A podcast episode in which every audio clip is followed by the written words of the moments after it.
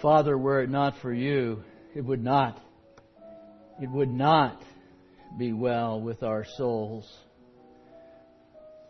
Lord, you don't have to live very long, not even get to kindergarten when you realize life's not fair. Sometimes, sometimes it's overwhelmingly difficult. It's not well. But Lord, we don't live there. And the reason we don't live there is because you sent your Son, Jesus Christ, to die for us here. In His death on the cross gives us life, and in the midst of incredible pain, we can say, It is well. It is well with my soul. Lord, we thank you for this day. Open our hearts and our minds. Through Christ our Lord, we pray. Amen. Please be seated. I, I feel that that song is far more appropriate because in my years of ministry, I've I've probably given about at least uh, 30 New Year's messages. They always begin with jokes and they always begin with resolutions and commitments and trying harder and doing this and doing that and doing the other. Yeah, not this time. It's not where I'm going to go this time. Uh, and as we as we go through this message, I pray that it will be a message of comfort for us for the new year. Three years ago, today, this very day, I was sitting out in the desert uh, under the stars, counseling an, an army soldier who was a drone pilot. He did not like what he was doing. He did not like the way the war was being conducted against ISIS. He was involved with uh, what were known as hunter-killer missions. And uh, he, like all soldiers, they don't like to take life unless they see how it can save others' lives. And I asked him if there was ever a time when he felt that what he was doing was righteous. And he said yes. It was when he was flying overwatch for military units moving across the desert. When he was the eyes, when he was the ears, and as required, when he was the sword. He felt good about that. Overwatch. Caring for the troops. Victor Yap, a uh, fellow DTS uh, grad and uh, pastor of the Hong Kong church in Hong Kong, uh, tells the story of an engineer who ultimately ended up in his church, but he was here first, educated in the U.S. He was an engineer. He did in his internship uh, with NASA here in Houston, and then at the end of that, he just he just made an unforeseen change. He said, "You know what? I'm to I'm to do something different." And so at the church there, he shared his testimony, and it's something that uh, we'll all appreciate. Is he said this, passing the oral board is the culmination of 10 years of medical school, residency, and practice. If I were to include the college years and pre-med studies, the total would be 20 years. My decision to enter medicine in part was to follow Jesus to heal the sick and to ease suffering. As an anesthesiologist, I have the crucial role in putting patients to sleep and reviving them later. In biblical times, this would be regarded as a supernatural power performed only by Jesus Christ. And although the patients may not be aware of my presence during their surgery, I constantly monitor and watch over them. Not just the operative part, but the entire patient. He goes on to say, this reminds me of how our Lord watches over each and every one of us, even though we may not be aware of His presence. I thank the Lord for giving me knowledge and skills to take care of the weak and sick, for He is the true healer and life giver. He had already graduated from college he had already made his career decisions, but in his faith, in the new year, he decided to take a new course. This time, not engineering, it would be medicine. Now, I'm not sure that I would have made a good uh, uh, anesthesiologist, but I do understand what it means to watch over someone. Perhaps you do as well. I tend towards the kind of the one who watches over, not the one who who's being watched. That was just something that was embedded in my in my childhood. But that's why I would love to sit with security forces in the tower and on the fence wherever they were at, whether it was Saudi Arabia, uh, Kuwait, the Emirates, or Iraq. There's something deeply meaningful and significant about standing watch while others rest or while they they sleep, knowing that you're a part of someone's safety and security. Uh, but like I said, I'm not an easy one to watch over. At least I wasn't till the spring of uh, 2004. The Lord me showed me in a very strange way how good it felt to be watched over. I had a few little aches and pains. I was working in the hospital at that time as a uh, as a chaplain going through a, a thing called clinical pastoral education. It was a, a year long internship, and we spent a lot of time in the emergency room. And so I got to know the people. They got to know me. And so when I had a few aches and pains, they said, "Hey, let's check you out."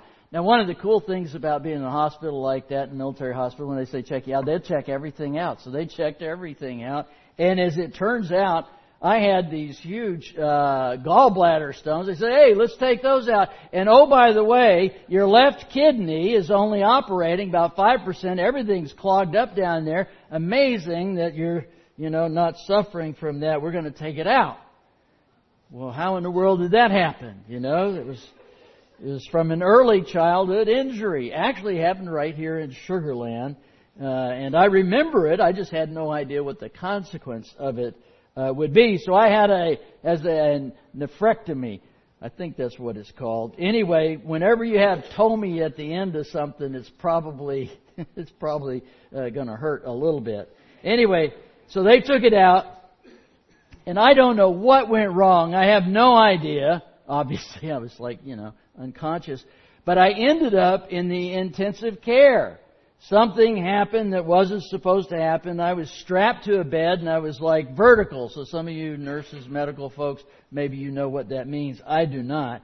But I was uh, not conscious in the sense that I could understand words or logically process information in any way. I was not aware at all. In, in that sense, I had no cognitive thing going on. But interestingly enough, I was emotionally aware. I had an awareness about me. In fact, one of the awarenesses that I had, nonverbal, very fascinating, and it's helped me, and I'll explain a little bit about what I did as a consequence in just a moment. But somebody in the room didn't want to be there. And I knew that. And uh, that caused me some agitation. But then there was somebody in the room that wanted to be there, and I knew that, and that caused considerable peace. And so uh, after I came out of all this and I became aware and cognitive and conscious and all that, I asked Barb about it. I said, you know, I had these sensations. I, I, I can't think of it in any other way. You can't really put words to it. And she said, oh yeah, the nurse that was there was late because this was completely unexpected, and so she was having to work overtime, and she was like, you know, missing a date or something, right? And so she was upset about being there. And then, of course, she was the other person that was there. Interestingly, to me, I could not then, nor can I now, verbalize what I felt. I can only assume it was some kind of perhaps infantile state, such as a child might feel when a parent is around or when someone perhaps who's irritated with them is around, and all they understand is this feeling of acceptance or non acceptance. It's kind of an interesting thing. But I'll tell you what I began to do after that religiously. I began to read to my patients who were unconscious or out of any sense of awareness because if that could happen to me, and I could feel those things. Okay, maybe I wouldn't remember what was said. Maybe I wouldn't remember even the person being there or who it was. But it could be that I would have this sense of presence that was pleasing, that was accepting. And uh, So it's a practice that I that I've had. So I don't know what what would mean to you to have certain knowledge that someone who loves you, who cares for you, and is there with you, watching over you. I mean, this is the case with with God. Uh, Barb shared a Puritan prayer with me yesterday that I, I, I was so touched by it. I thought I would share it with you for the, the uh, as a way to think about the new year, as a way to think about life, as a way to think about each day. They would pray this prayer, some anyway, each day. Uh, but we could put in uh, the first part. It says, "Giver of all, another day is ended." Perhaps we could say, "Giver of all." another year is ended, and I take my place beneath my great Redeemer's cross, where healing streams continually descend, where balm is poured into every room, uh, wound, where I wash anew in the all cleansing blood, assure that thou seest in me no spots of sin. My sin, oh the bliss of the that glorious thought. My sin, not in part, but the whole, is nailed to the cross. I hope you all feel that this morning. Some of us labor under that from time to time. Understand that it is on the cross. Yet a little while and I shall go to thy home and, and be no more seen. Help me to gird up the loins of my mind, to quicken my step, to speed as if each moment were my last, that my life would be joy, my death glory. I thank thee for the temporal blessings of this world, the freshing air, the light of the sun, the food that renews strength, the raiment that clothes, the dwelling that shelters, the sleep that gives rest, the starry canopy of night, the summer breeze, the flower's sweetness, the music of flowing streams, the happy endearments of family, kindred, friends, things animate, things inanimate, minister to my comfort. My cup runs over. Suffer me not to be insensible. You know what anesthesia means in Greek? Without feeling, insensible. That's what it means. It means insensible to these daily mercies, and I fear that we are. So often we do not praise for the things that the Lord bestows. He goes on to say, Thy hand bestows blessing. Thy power averts evil. I bring my tribute of thanks for spiritual graces, the full warmth of faith, the cheering presence of thy spirit, the strength of thy restraining will. And then this line thy spiking of hell's artillery. Blessed be my sovereign Lord. Now, most of that you were probably able to understand really easily, but that, some of you may not be familiar with that last line spiking uh, of hell's artillery. When I was in the army, I was uh, I was an artilleryman. It's what I did, and one of the very first things that they taught you how to do was to spike the artillery piece. Now, in our case, what it meant was putting an incendiary grenade down the tube. The reason for that, when you're in uh, light infantry and you've got these small artillery pieces, it would take only about a minute or two, literally, 60 seconds, 120 seconds maybe, to turn that weapon around and shoot it at you. And so you, if you're going to leave it you're going to ruin it. Now, back in the day, they literally would spike it. They would literally have a spike that they would drive down where they put the powder or the lighter in there, and so it'd become in, uh, unusable, or at least during that battle, it would be unusable. So that's what that means. In other words, what he's saying is, is God is watching over you, and he's actually hindering Satan from doing everything that Satan could do. He's actually watching over you and protecting and caring for you. I mean, there are many passages that assure us that God watches over us, and this is especially true when seem, things seem to be going wrong. You know, the, the, the song, it, it brought back, we never know why things cross our minds, do we? But it brought back, as, we as I was listening to uh, it is well with my soul. Uh, when sorrows like sea billows roll. And uh, the thing that came to my mind when I was a young boy, I don't know how old I was, probably under six. I was out at Galveston and I got caught and knocked down by a wave. And when I and it rolled me. And when I tried to when I would try to get up, I would be hit again. And then I would be hit again. I was in dread, fear, terror that I was going to drown when finally strong arms picked me up, my, my uncle. It is especially true to know that God watches over us when things are going wrong, when we struggle, when there is no way out. And at times, you know, we want to look to the future, the new year, and we come up with resolutions. Once I made a resolution that I wouldn't drink any more Diet Coke. Do not make resolutions that you can't keep.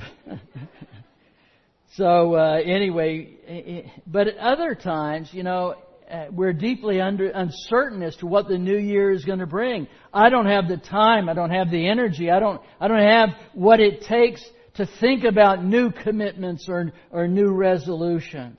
I'm more concerned about whether I'm going to stay in my home, whether I'll have a job through the year, should I retire? Should I keep going? You know, or whatever it might be. What is my life going to hold financially or relationally or medically? Is there an accident in store? Who knows? No one does. We do not know. While Revelation may seem to be an unusual place to draw a New Year's sermon from, I I find something that I believe will help us in this new year in Revelation chapter 3 and verses 7 through 10. This is a passage that will give comfort, 7 through 10, and it, and it may give us comfort to go through the next year. So turn with me there in Revelation chapter 3, verses 7 through 10. The angel of the church in Philadelphia, of the church in Philadelphia write, the words of the Holy One, the true One, who has the key of David, who opens and no one will shut, who shuts and no one opens. I know your works. Behold, I have set before you an open door, which no one is able to shut. I know that you have but little power, and yet you have kept my word and have not denied my name. Behold, I will make those of the synagogue of Satan who say they are Jews and are not, but lie. Behold, I will make them come and bow down before your feet, and they will learn that I have loved you, because you have kept my word about patient endurance.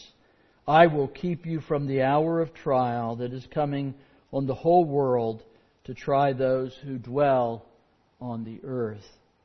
Now, the first and most obvious thing that we, that we note about this is that the speaker is none other than the Messiah, the Christ, the Alpha, the Omega, the beginning, the end. He is the one who opens doors and closes doors and no one can shut and no one can open. You know, this is, this is our Lord speaking. And second, there are, there are deep eschatological, that is, things about the future overtone, overtones in this, in this text. Verse 11 reads, I am coming soon. I mean, this is a clear reference to things to come. And the third thing that stands out is Christ's authority. I have set before you an open door which no one is able to shut. And that's where we're going to focus most of our attention, not all. We're going to ask and answer the question, what is an open door and how does that apply to our lives? I mean, is, is an open door only available to the church in Philadelphia? Is it, is it only for the future or can we take some comfort because it applies to us? Now the first warrant all right, for my comments comes from what the text actually doesn't say as opposed to what it does say. The text does not say the open door. It says an open door. So right away we're faced with the impression that there's the possibility of other open doors. The Lord is the Lord of doors. Open or shut. I mean, far too often we say that the Lord is the Lord of open doors. And, and so, uh, we, we relish those. We want those. We look at those. Oh, the Lord opened this door. The Lord opened that door. But, but oh, that, that other door, that was closed. You know what? The Lord is the Lord of closed doors too. He is the Lord of doors, open or closed. You know, we, the, when we have the second when the Lord closes the door or something like that, what we do is oftentimes we'll say, well, you know, the Lord didn't answer my prayer. When in fact the Lord did just that. He answered your prayer. He said no, or at least not now. You know, in 19, uh, in 1980, uh, Garry Friesen, another DTS grad, he wrote a book called uh, Decision Making and the, the Will of God. It was meaningful to many, many people, and he argued he argued that God does not have a specific will for your life, only a way of living life. That is the way of wisdom.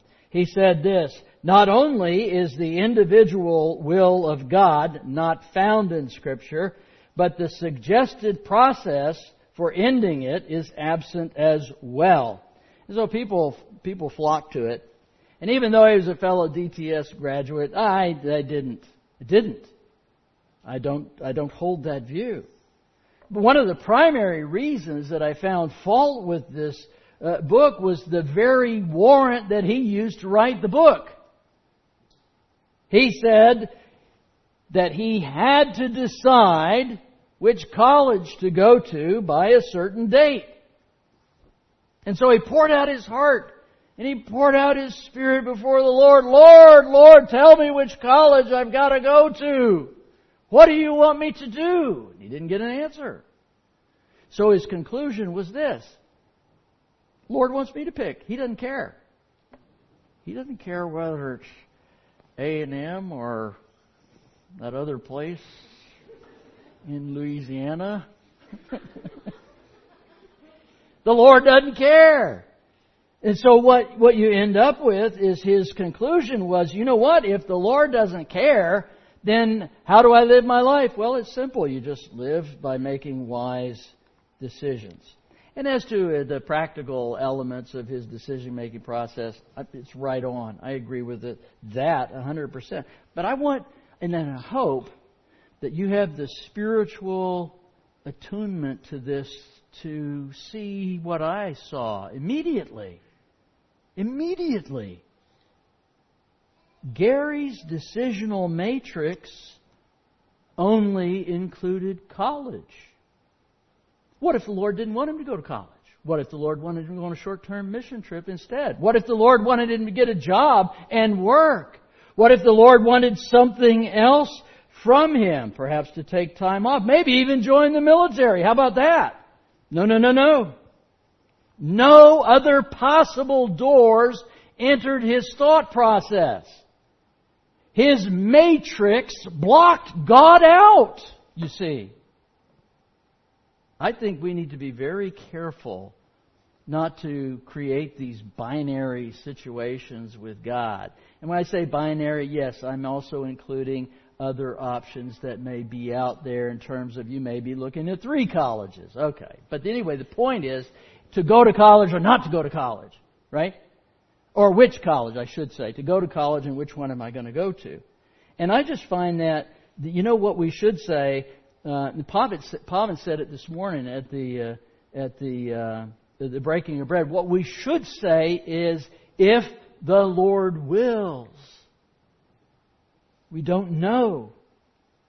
In my mind, it points to this problem that we have as a people. And it's something that's embedded in us, I think. Stated plainly, it would sound like this Lord, this is the door that I want you to open. Oh, that's the door that I want you to close. You see, we are the orderers of the doors, and yet the scripture plainly tells me that it's the Lord who opens doors, who closes doors. In this new year, let us leave the doors to Him. Now, indeed, in other, other scripture, we discover that regardless of which door, when it comes to salvation, He's the only one. He's talking. Isn't that great? I love it. I, I love it. A couple of years ago, I, I preached an entire sermon on this about uh, when it comes to salvation, He is the, the only door. I talked about two religions, Bethel and Babel. Bethel and Babel. And what I did was I explained how that Babel, un, unlike our English definition, in no way means confusion. Not at all. It doesn't mean disorientation. It doesn't mean chaos. Doesn't mean any of those things. It means Bab, door, El, God. It means the door of God. And how that people tried to build a tower up there so that they could create a door that reached to the heavens. And how then that Jacob went and slept, and as he slept, he dreamed of angels coming down from a ladder from the door of heaven. And then in John 10 we find out that Jesus Christ himself is the door. So man building a tower to open a door to God is overthrown by God creating this ladder showing that salvation comes from Him. You don't get into heaven. You don't go through the door of God by our will, but by His will. And then we find that that door is Jesus, and all who come to Him must come through Him. So this, in, the, in that sense, it, there's a deeply theological significance. But again, I want to go back. It doesn't say the open door, which is exactly what that would mean. It, it's a clear reference to Christ and salvation, but an open door that broadens the sense for us a little bit. So, what might it mean? Uh, what's a door anyway? Something you go through, something you go in, something you go out. So it may be a reference to evangelistic possibilities. That's how Paul used it uh, on one occasion. It also may be the ability to do good. If you look in Acts 14 or 1 Corinthians, there's also in Colossians, you'll see that it's used in this way as well.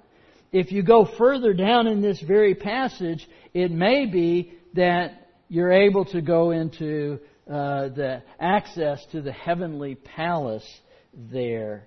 Um, but finally, and much less used, is that it may mean that it's an open way of escape, a way to be free from uh, persecution. And Lord knows they needed that at that time. Now, here's the thing no one can say with precision exactly what this means. And so there's always a bit of wrestling with it. But we do know with certainty that Jesus' authority had set before them an open door which no one could shut. And Christ commended them. Why did he do that? It's, we find the answer for that in, in verse 10.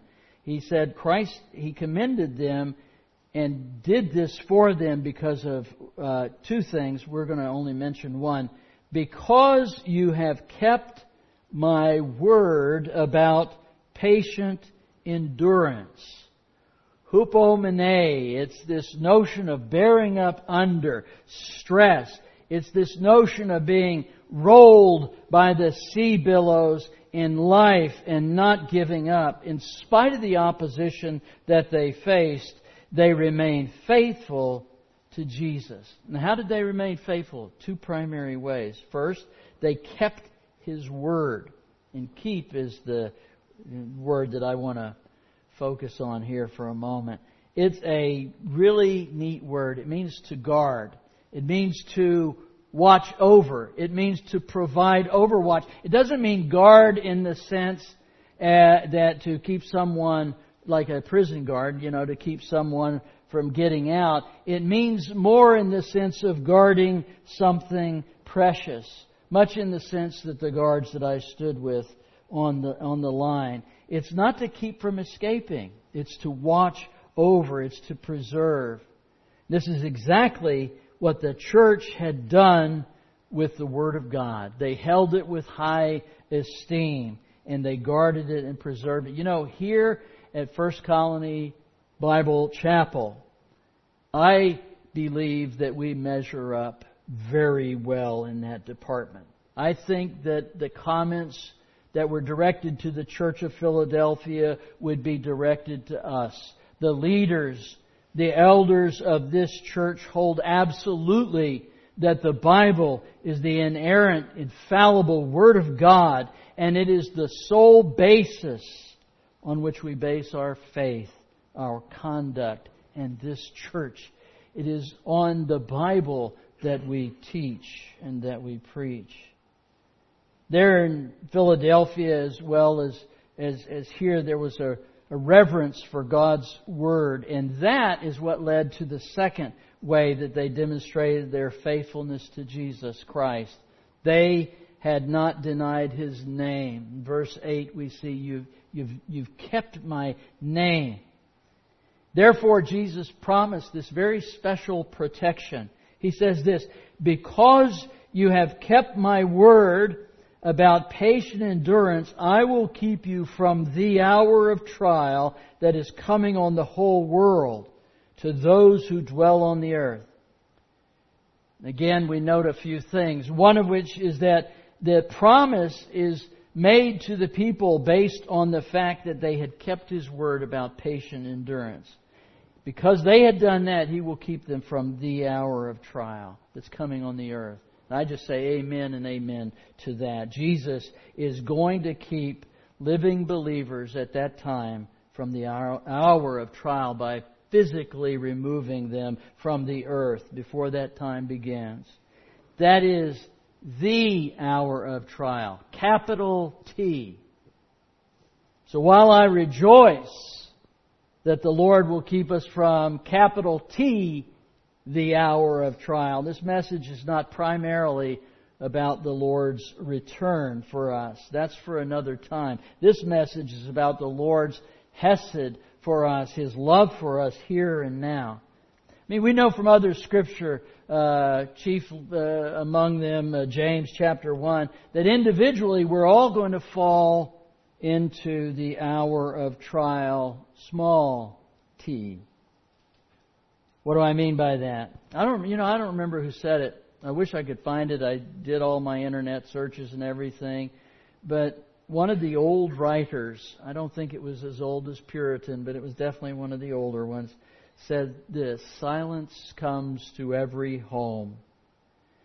What he meant by that is there are pains and there are tragedies and there are sufferings that come to each person and each family where ultimately words fail and only a person's presence means anything. It's not primarily used in this sense of uh, this word keep, keep from this. It's not used in the sense that he's going to keep you from it like, hey, I'm going to move you from point A to point B. That's not what he, that's not what he's talking about. What he's talking about is he's going to give you that which you need to go through it whatever the situation is. It's used exclusively in the sense of getting you through the trial and not from the trial. Interestingly enough, it's in John where the only other place this combination of words is used is uh, in John where the Lord himself says, I do not ask that you take them out of the world, but that you keep them from the evil one.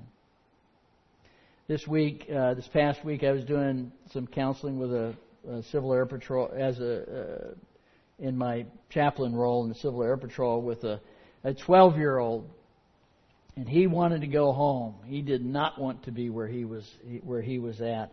And so we had these discussions, and each one of my little discussions would bring him to a wall where he couldn't he couldn't he he couldn't deny it anymore, and so forth and so on, because he was fine and uh, he was a good kid.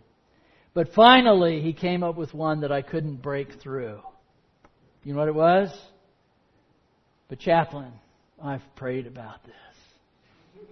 I've prayed about this, and the Lord said that He's going to take me out of it. Now, what do you say to that? When the Lord speaks to somebody, I'm just saying, the conversation is over, right? And, and, and so he went, he went home. But the thing is this, I think we do it too. I think we do the, I, I think we do it too.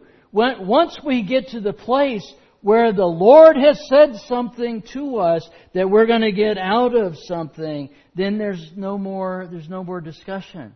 When what we should be talking about perhaps is how do you cope as you're going through it? How do you maintain a deep, energetic, vital, spiritual life while you're in the midst of pain? I couldn't convince him. Sometimes I guess if I'm honest, I can't even convince my, my own self. But I would say this that when we face trials in this new year, and we will, understand that if, if you can understand that you're not the one, you're not the Lord of the doors, maybe that's a good book. Instead of Lord of the Rings, maybe I'll write a book called The Lord of the Doors. It's not you. It's not me. It's the sovereign of the universe. He is the one who shows you those doors. He's the one who opens and shuts them. He is the one who provides overwatch for you. The door of this new year is open, and the question is what will you do with them? Will you see them? How will you live as life does its best to derail us? Father, Lord, I stand amazed in your presence. Because ultimately ultimately it, it's like when I was in the intensive care ultimately it's your presence that bears us up. Ultimately it's not any clever phraseology or words possessions things accomplishments None of those things, Lord.